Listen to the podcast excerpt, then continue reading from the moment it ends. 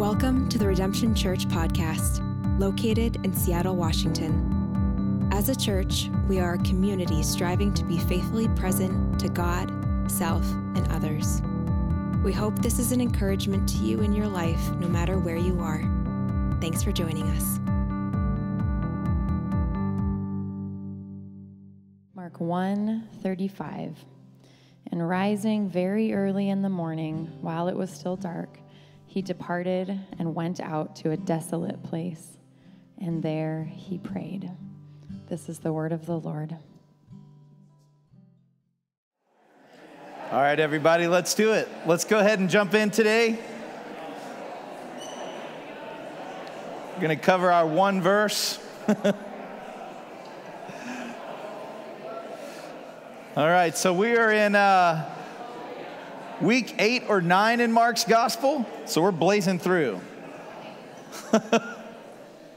All right, so we're in, I think it's either 8 or 9. So I hope this slow, methodical, careful study of Mark's Gospel is strengthening you and encouraging you and challenging you. I'll briefly summarize where we've been and then jump into our one verse for the day. So, the Gospel of Mark opens with the announcement, the good news of the gospel, Jesus Christ.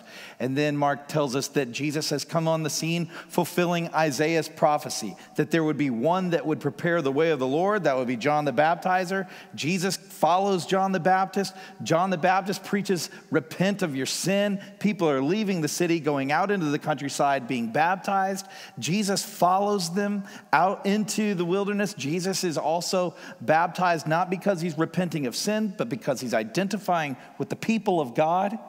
He comes up out of the water. The Father speaks, "This is my beloved Son in whom I'm well pleased." The Holy Spirit descends upon him. He heads out into the desert. He resists the temptation of the devil for 40 days. He then begins to preach and teach with authority. He calls his first 4 disciples. Then he goes into a synagogue, teaches with authority, drives out a demon, goes to Simon's mother-in-law's house.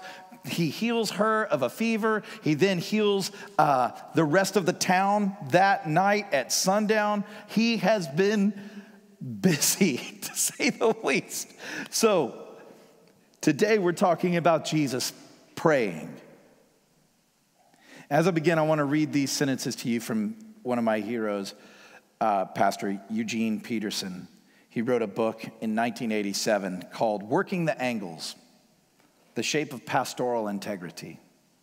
Here's what he says about prayer. Prayer is not something we think up to get God's attention or enlist his favor. Prayer is answering speech. The first word is God's word. Prayer is a human word and is never the first word, never the primary word, never the initiating and shaping word, simply because we are never first, never primary. Did you catch that? Prayer is answering speech. If you ever find yourself in a moment of authentically praying, it's because God started the conversation, not you. That's what prayer is. It's responding. So that's where we pick up today, with today's sermon entitled, Earthworm. All right. And rising very early in the morning, while it was still dark, he departed and went out to a desolate place, and there he prayed. So I grew up in a small farm town called Woodstock, Georgia. And we had a big wooded backyard with a creek that ran through it. And I would play in the creek, jumping back and forth, back and forth, back and forth. And on the other side of the creek, there was a hill that went way up. And I'd climb to the top of that hill where Eubanks Road butted up against our property, and that's where there was a stop sign where people would throw out their beer cans and Coke bottles into our backyard. And so I would climb up there to the top of the hill in our woods, and I would collect those beer cans and Coke bottles and take them back down to the creek, where I'd line them up and I would get my BB gun and I would ping them all afternoon. Yes, that is a very Georgia boy thing to do, and I'm very proud of it. And so one of my favorite things to do, though, down by that creek bed was to take the time to turn over the big stones and see what was underneath. There would be big centipedes, lanky earthworms, and little round roly-polies all kind of squirming about, like a whole ecosystem, a whole world was going on there in the Georgia clay that I wouldn't know about had I not taken the time to stop and flip the big stones over. Why tell you that? Here's why. Because on Tuesdays, I go into my study and I close my door and I begin to pull off my shelves lexicons and dictionaries and commentaries and journal articles. And my responsibility in that moment is not to sit down at my desk as Pastor Alex or Dr. Early. My responsibility is to show up there like a 10-year-old in 1990 in the Georgia heat and kneel down in the creek bed of God's word and start turning things over, looking to see what's moving around. And so the things that I start seeing under there, they take the shape of syntax, grammar, parsing verbs, history, archaeology, anthropology, sociology, psychology, and certainly sound doctrine. All those things are under the stones. And so my responsibility is to show up with curiosity and creativity and carefully look into God's word in order to stay in a place of awe and wonder and then gasp all week long and then bring it back to you and say, check out this earthworm. That's how it feels week by week on Tuesdays. And the reason why I have to stay like a 10-year-old in my study rather than an academic or a very serious, cranky pastor is because the moment where I become very serious and very grown-up and very adult and too academic, my faith dries up like a raisin. There's a reason why Jesus said, if you want to go into the kingdom of heaven, the only way in is through becoming a child. The kingdom of heaven is not a seminary classroom. It's a preschool. If you want in, you've got to have an imagination. You've got to open up. And so that's what we're trying to do when we read slowly and creatively and take our time and stillness and pause. Thank you for the gift today, Lisa, of giving us a moment of silence. These moments that we take in silence, you might think, couldn't we be getting more done? And the answer is no. God gets more done in 30 seconds of silence than you'll get in a lifetime of theological education. There's something about the gift of silence and doing the long, slow, tedious work of spiritual formation that the church has primarily neglected in so many ways over the last 100 years in North America that it explains why the church is in the way that it is. We've got to get good at listening. Not winning arguments, but listening. So,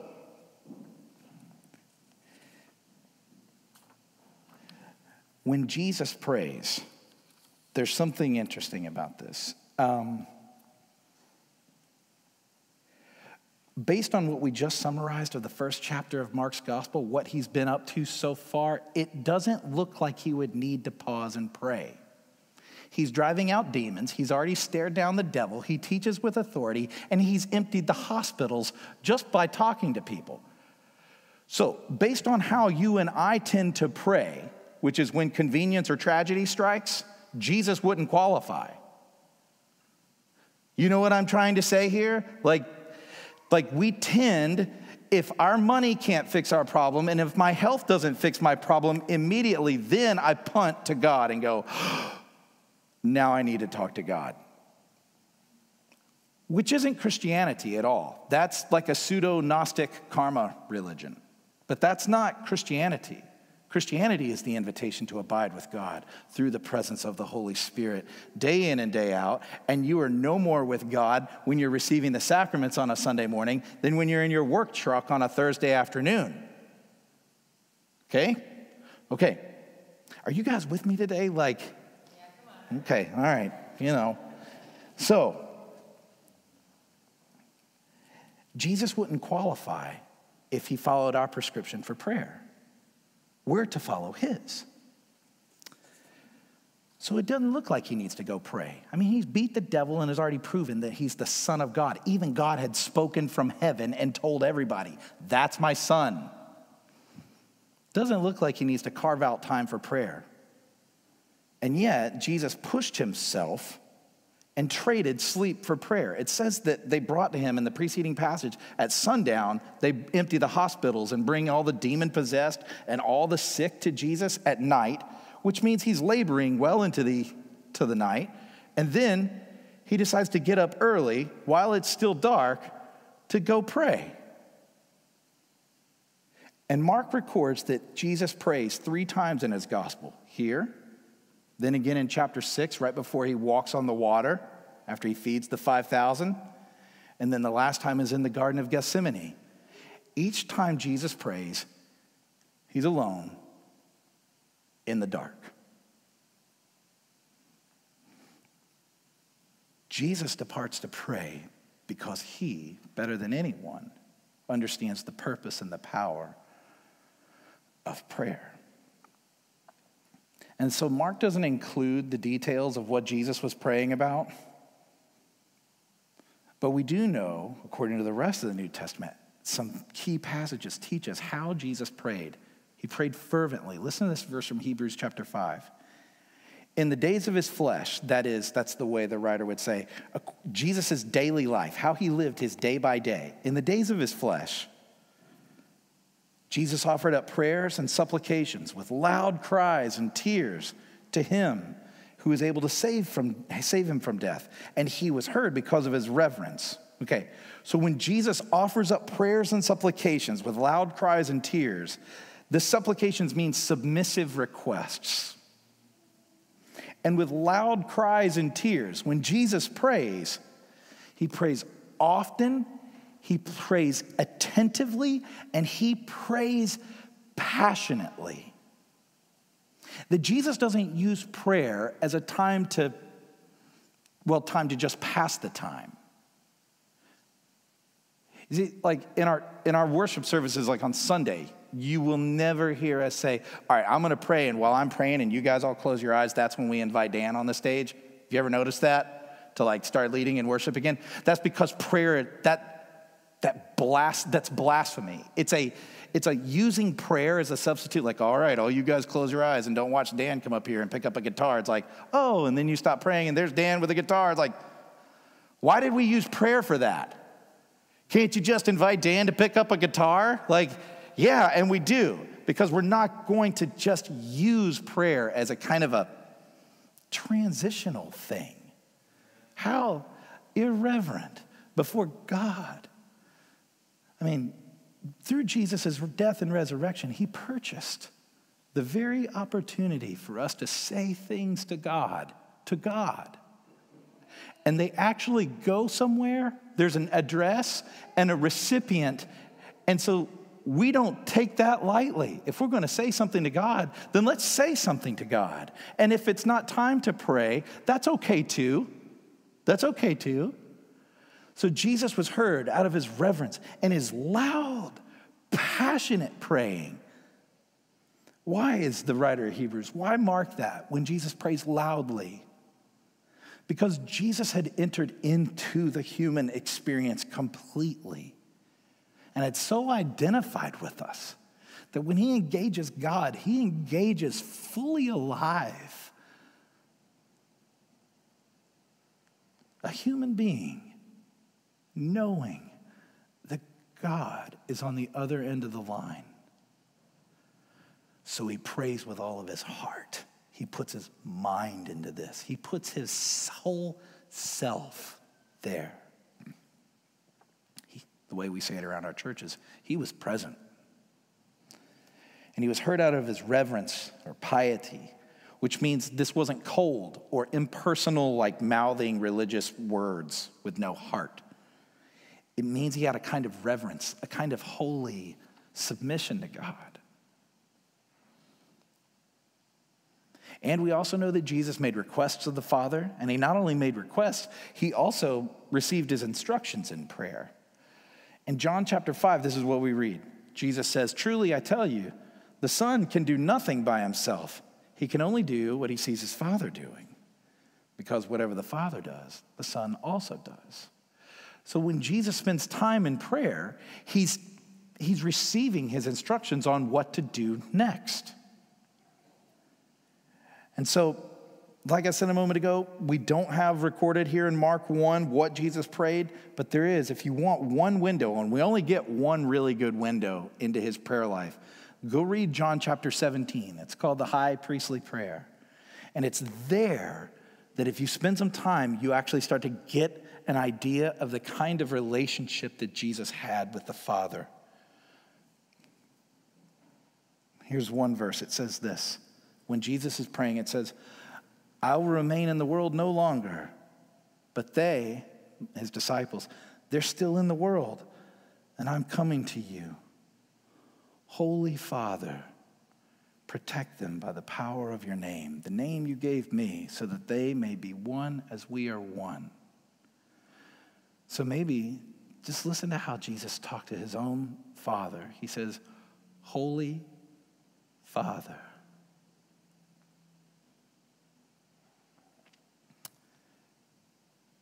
Referring to God as holy speaks of Jesus' honor and reverence. Speaking of his Father speaks of Jesus' trust and his intimacy with God. That might sound strange, but you can actually have a close, real, intimate relationship with God.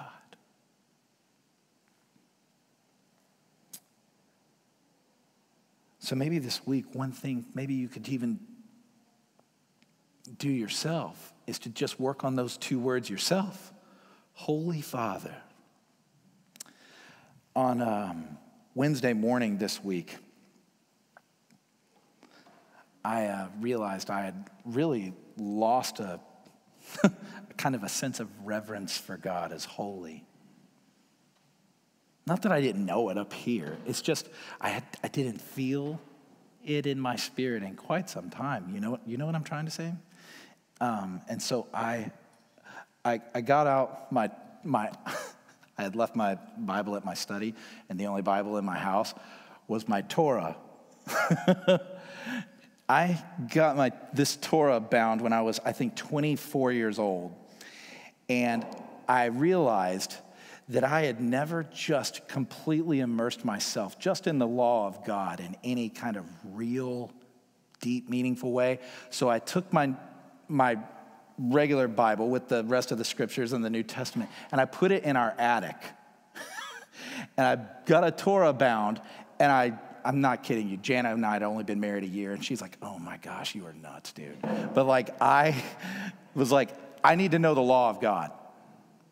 So I read it every day, and I got Hebrew commentaries and blah, blah, blah, and I just immersed myself in the law every single day for a full year. And by the time that year was up, and I came up for a gasp and got to open up Matthew chapter 1, verse 1, the gospel's like, we're not going to stone people for picking up sticks on Saturday anymore. Whew! But it taught me some reverence about what Jesus had actually come to do and fulfill. And so on Wednesday morning, I was reading, listen to this verse from Deuteronomy chapter 5. This is after, you remember when the mountain's on fire and lightning is going everywhere and it's dark and God is speaking and the people can hear God? Listen to what they say. "The Lord has just shown us his majestic presence, and we've heard his voice out of the fire, and we've seen this day that man may live though God has spoken to him."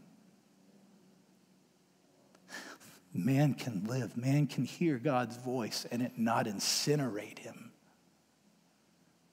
They were blown away. We heard God. We heard God, and we lived to talk about it. Guys, I was sitting in our lounge on Wednesday morning reading that, and I mean, I hit my knees like 6 o'clock in the morning, like, Holy Father. You know what I'm saying? So maybe take a moment this week and just carve out some space to remember just how holy our God is. This week, I'm going to read First John, and I'm going to read about my loving Father. But I needed a moment of sobering up to the holiness of God. So here's a couple of takeaways. When we see Jesus retreating to pray, he's modeling for us what should become regular for us as disciples. First, it was very early in the morning. Now, I'm not telling you you have to get up at 4 o'clock in the morning, even if the sun's already up. But there is something to noticing that Jesus willingly sacrificed and inconvenienced himself in order to cultivate a healthy walk with God. He did. John writes later in 1 John chapter 2, listen to this. It says, whoever says, I know him, but doesn't keep his commands is a liar, and the truth is not in him.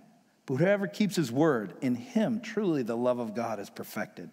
By this we may know that we are in him. Whoever says he abides in him ought to walk in the same way in which he walked. Again, it doesn't mean you have to be up at 3 or 4 o'clock in the morning praying, but it does give us this model that Jesus carved out time. It was inconvenient to his own self in order to cultivate a relationship with God. In fact, if you're going to have an authentic walk with God, it doesn't come through ease or convenience, and certainly with laziness. It does cost us. But the rewards outweigh the cost. And maybe you're a Christian this morning, and you might be kind of struggling just a moment to believe me here on this with the cost outweighing the rewards, especially if you've been a Christian, you know, for more than 5 years or 10 years or maybe 20 years or 30 years. And you might be going, this seems like just a thing you're supposed to say, Pastor. Does it really? Well, maybe just go back in time and remember. Like, don't remember when you became religious. Remember when you fell in love. Like, do you remember before all the isms of postmodern isms or the Calvin isms or the evangelical isms of the world got a hold of how you viewed God? Do you remember when you we couldn't pry a Bible out of your hands because you just wanted to read it? With like no one to impress and nothing to prove? Like, did you ever have a time in life where brunch was never even an option on a Sunday morning because nothing could deter you from being in the presence of God and his people?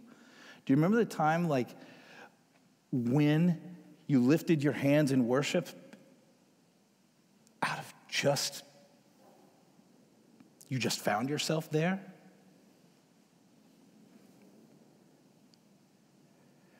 The way David describes it, and we were just singing from Psalm 42, listen to the verse that follows the as the deer passage. Psalm 42, verse 4 says, my heart's breaking. I remember how it used to be. I walked among the crowds of worshipers, leading a great procession to the house of God, singing for joy and giving thanks amidst the sound of a great celebration. Do you hear that? I remember how it used to be. I remember when I wanted to do this, and I remember when my life was with the people of God and in community. As a pastor here in Seattle, it's kind of hard, you know, and we all have hard work to do in this world, so, you know. But I can tell you, it is hard. at ground zero of deconstruction and all the things that we hear about every day and every week. For me, the posture I've taken in prayer for my friends that have walked away from the church and the faith altogether is not, how can I get better at articulating the doctrine of inerrancy? How can I prove the resurrection of Jesus? For me, I've been praying for my friends. I remember how it used to be. There's so much power just in your memory, you know? So the biggest cost when it comes to like cultivating this intimate walk with God isn't money. And as Seattleites, money's oftentimes not the biggest problem in our city. I mean, money's a thing for sure. But the biggest cost, at least in my observation, is time.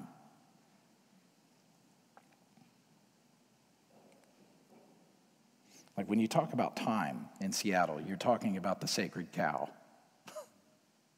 We don't like to commit to anything, ever. But it costs time to study. It costs time to pray. It costs time to listen. It costs time to cultivate a life with God. It costs time to be known in community. It costs time to sit with the truth, not just hear it, but then sit with it for a bit. It costs time to grow. And because Jesus was so very aware that there is no substitute for time with God,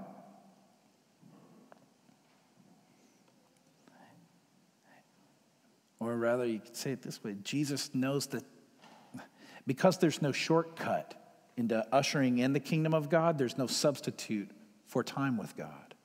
Jesus has come, it says in Mark 1, that he's come to usher in the kingdom. The kingdom of God is at hand, and the only way he's going to bring the kingdom in is he's going to remain in step with his Father. So there would be no phoning it in or committing halfway. You wouldn't find Jesus asleep at his desk.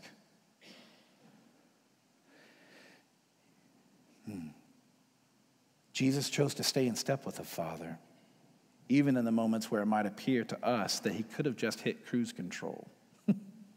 Like you use cruise control in your car when the road is open and wide and safe. And there's not a whole lot to do.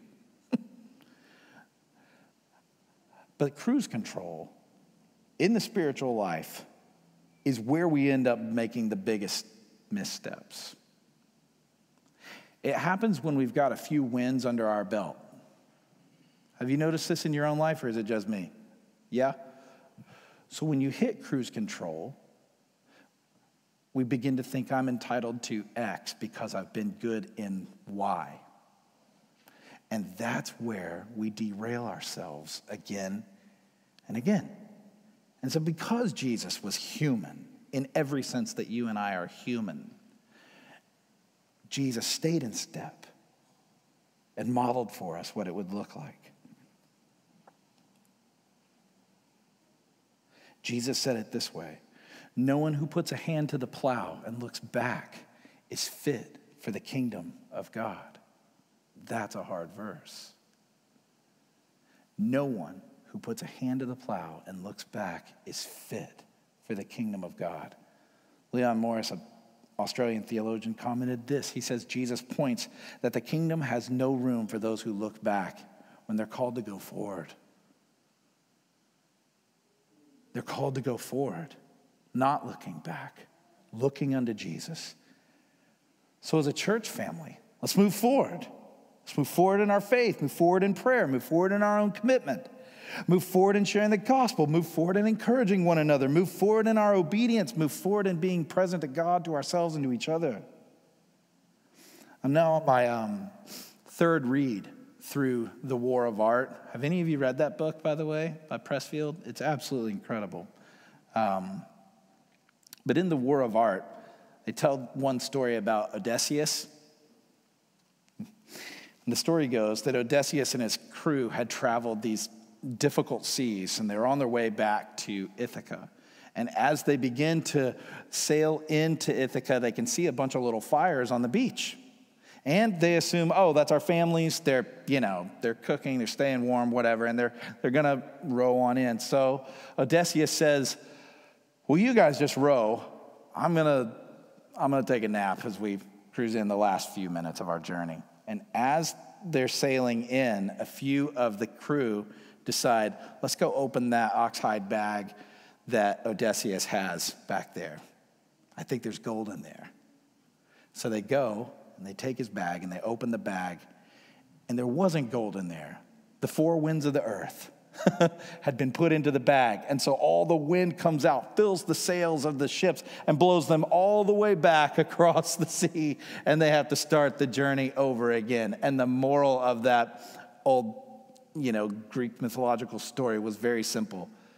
Don't sleep on the last 10%. Finish the job. And so very practically, what's it going to look like? How are you going to stay awake in the boat of your own life? Especially in the last chapters.